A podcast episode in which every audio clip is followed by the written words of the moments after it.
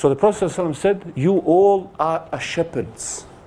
Okay? When we talk about issue of leadership, leadership, we can romanticize these things and books are written and talking about these things. But leadership is very simple thing. Very simple thing. One thing, when you look at all leaders, what they have to be successful leaders, is they have imagination. Okay? Imagination. What does that mean? When Prophet ﷺ told us that we are all shepherds, what's the difference between shepherd and a sheep? And by the way, he said everyone. So when you think about shepherd, what his advantage over the sheep is that he has a height where the sheep are lower down. They don't see far. Okay?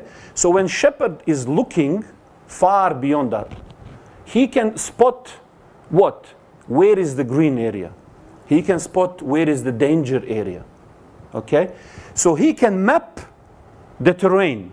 So as a shepherd, when you stand, you map what's going on around yourself. So you can see like a GPS coordinates of this map. And then based on that, you construct the image of the area. Okay?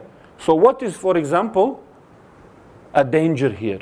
How do I read what's going on? Sometimes they say read the lines and between the lines. I say read the line between and behind the line. Everything. Read intentions. You read Trump just the line and between lines, you don't get him. But you read behind and more, then you understand. So we have to read. We have to learn how to read. Okay? So sometimes they call it like a vision. But the point here is that you want to have a picture, bigger picture. And in this picture, you want to strategically and independently think. You want to think in the way so that you can have a bigger vision. Okay? Let's, I'll give you example. Muslims in Australia. Okay? Now, the hard bit is connect this to reality. How can we be shepherds in Australia? What does it mean to re uh, register the map of Australia? So, for example, when first people came here from Makassar, from Indonesia, okay? Very nice people, they came here, they established zero, nothing. Beautiful people. Pat Dodson, you read his commentary about this period, he said these people, they came, they married, they were generous, nice, kind. The best encounter between two cultures ever in Australia, between indigenous and these Makassars from Sulawesi in Indonesia. That was in 1600s that we know. Happened much before that. So 200 years that Captain Cook even heard of this place, Muslims were here, cooperating, doing fishing for trepang, shipping this to the China, beautiful contact, beautiful culture, beautiful memories.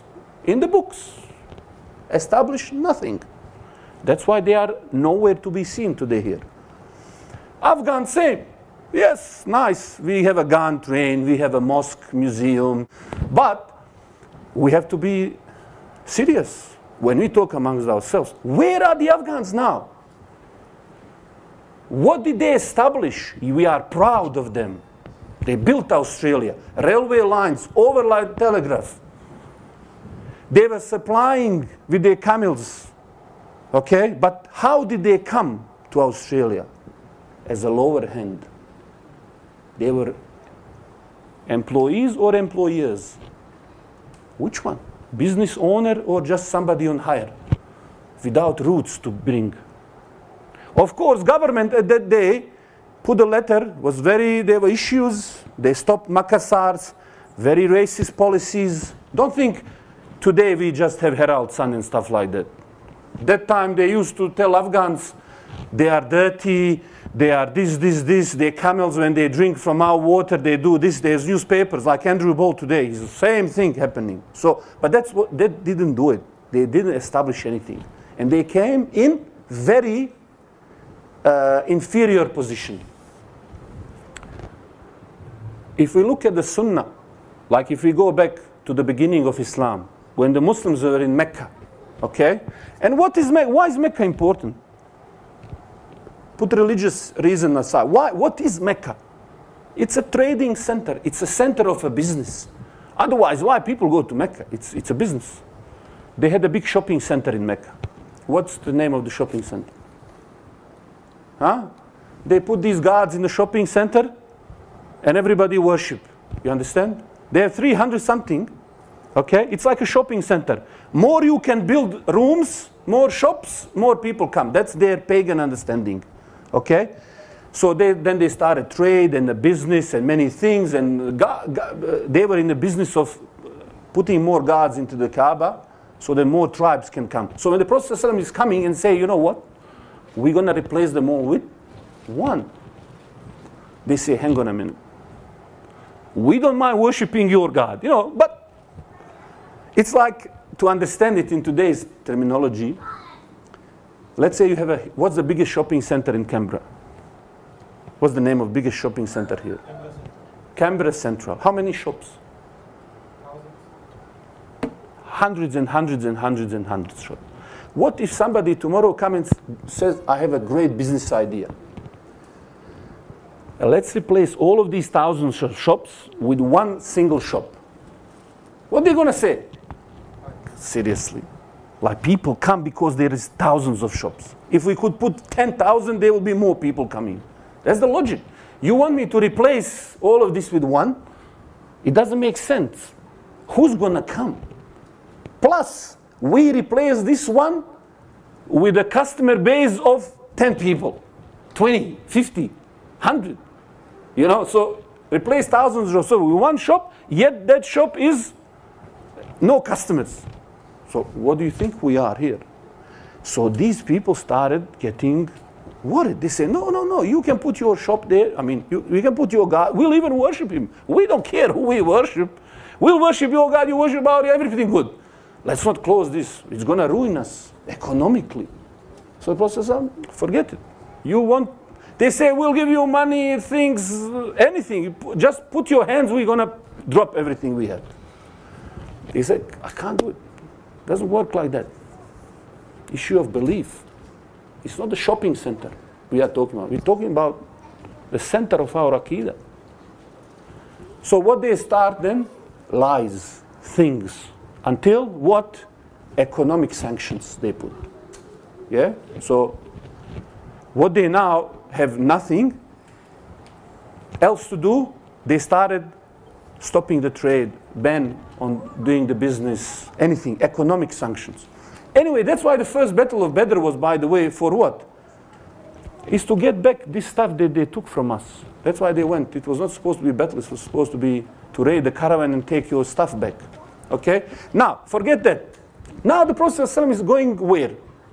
Halas. We are so low in Mecca and they are so much in control of anything, we can't do business, livelihood, nothing. Everybody is boycotting us. We have security. Nobody's going to kill us. At least, look, even at that time, they had some honor and dignity, these people. If you are related and you have my protection, nothing. I mean, think about that. If they saw today Islamophobia, no one is protected. Eh, can Trump say to his supporters, these Muslims are, forget it. Nobody is listening. At least those people, we call them Jahiliyyah and all of this, but believe me, if you study, I don't know who is Jahiliyyah today or, but. So the Prophet ﷺ goes to Medina. Medina, already there is monopoly in the market, monopoly in the business. So the Prophet ﷺ is coming and he's saying what he's saying. He's saying to these people, as soon as he established the mosque, he established the marketplace. He started something, but people those who control the market from Yahud, they started cutting down and kicking him out. So one of the companions said, I have a land, let's, and the Prophet said, we'll establish our market there. Okay? Now, somebody might ask, why not go to that market? Why not do this and that? Well, if we went under their market, where they had total monopoly, domination, what would happen with the Muslims in 10 years? They would have to work for these people. They had monopoly. They were abusing that monopoly. And they were very clever in doing that. So if Muslim went to that new city, Medina, and they started as a lower hand, as employees only, never business owners, never established anything. What would happen in 10 years, 20 years in Medina? They would come to the same place where they were in Mecca. You understand? Why they're leaving Mecca?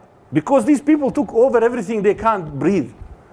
So to go now to Medina and come in the same place where they control everything, you are nothing, then you will have to run away in 5, 10, 20 years. So what the Prophet does, he encouraged companions. He opened the business, he opened the market, he removes the certain tax regulation, he put certain rules. Even Umar after him brings the auditors to the market, like Deloitte, you know, we had that, better than Deloitte. So he brings these things. And even when Imam Bukhari, and I talked about this last time, when Imam Bukhari start his discussion about book of transaction, he starts with who? Amongst others, Abdurrahman ibn Awf, who when he comes to Medina, first thing he asks, show me the market. Show me where people are doing business, where the companions are. And we, anyway, we talked about these things. Okay. So we are now in Australia. We understand if we don't establish business ownership, upper hand, institutions, and all of that, if we don't establish, we will be as Afghans, Makassar, and like in Mecca forced. So here's the choice we have as a business people, as a leaders, communities, whatever you want to call yourself. Here's the simple choice. If you don't, in 100 years, somebody will tell a story. Once upon a time, there used to be Muslims here. Like we remember Afghans in the books and history classes. Somebody will remember you guys. Oh, you know, these people, I remember there was something here. Like now you go to Aboriginals and they don't know what they're saying. They say, My grandfather used to sing something. They call it sing. They used to sing Allah, something. There was some song they used to sing. Yeah, it's something like what you're saying, Allah Akbar. That's how they think about it. They don't know. His name on the grave, Abdullah, and something, something. They don't know. They lost it. So, as a Muslims, we have to understand as a shepherds terrain where we operate. What is its history? What is its presence? How do we dream a bigger picture more strategically and independently? How do we protect ourselves? How do we bring the best in Islam and enrich this?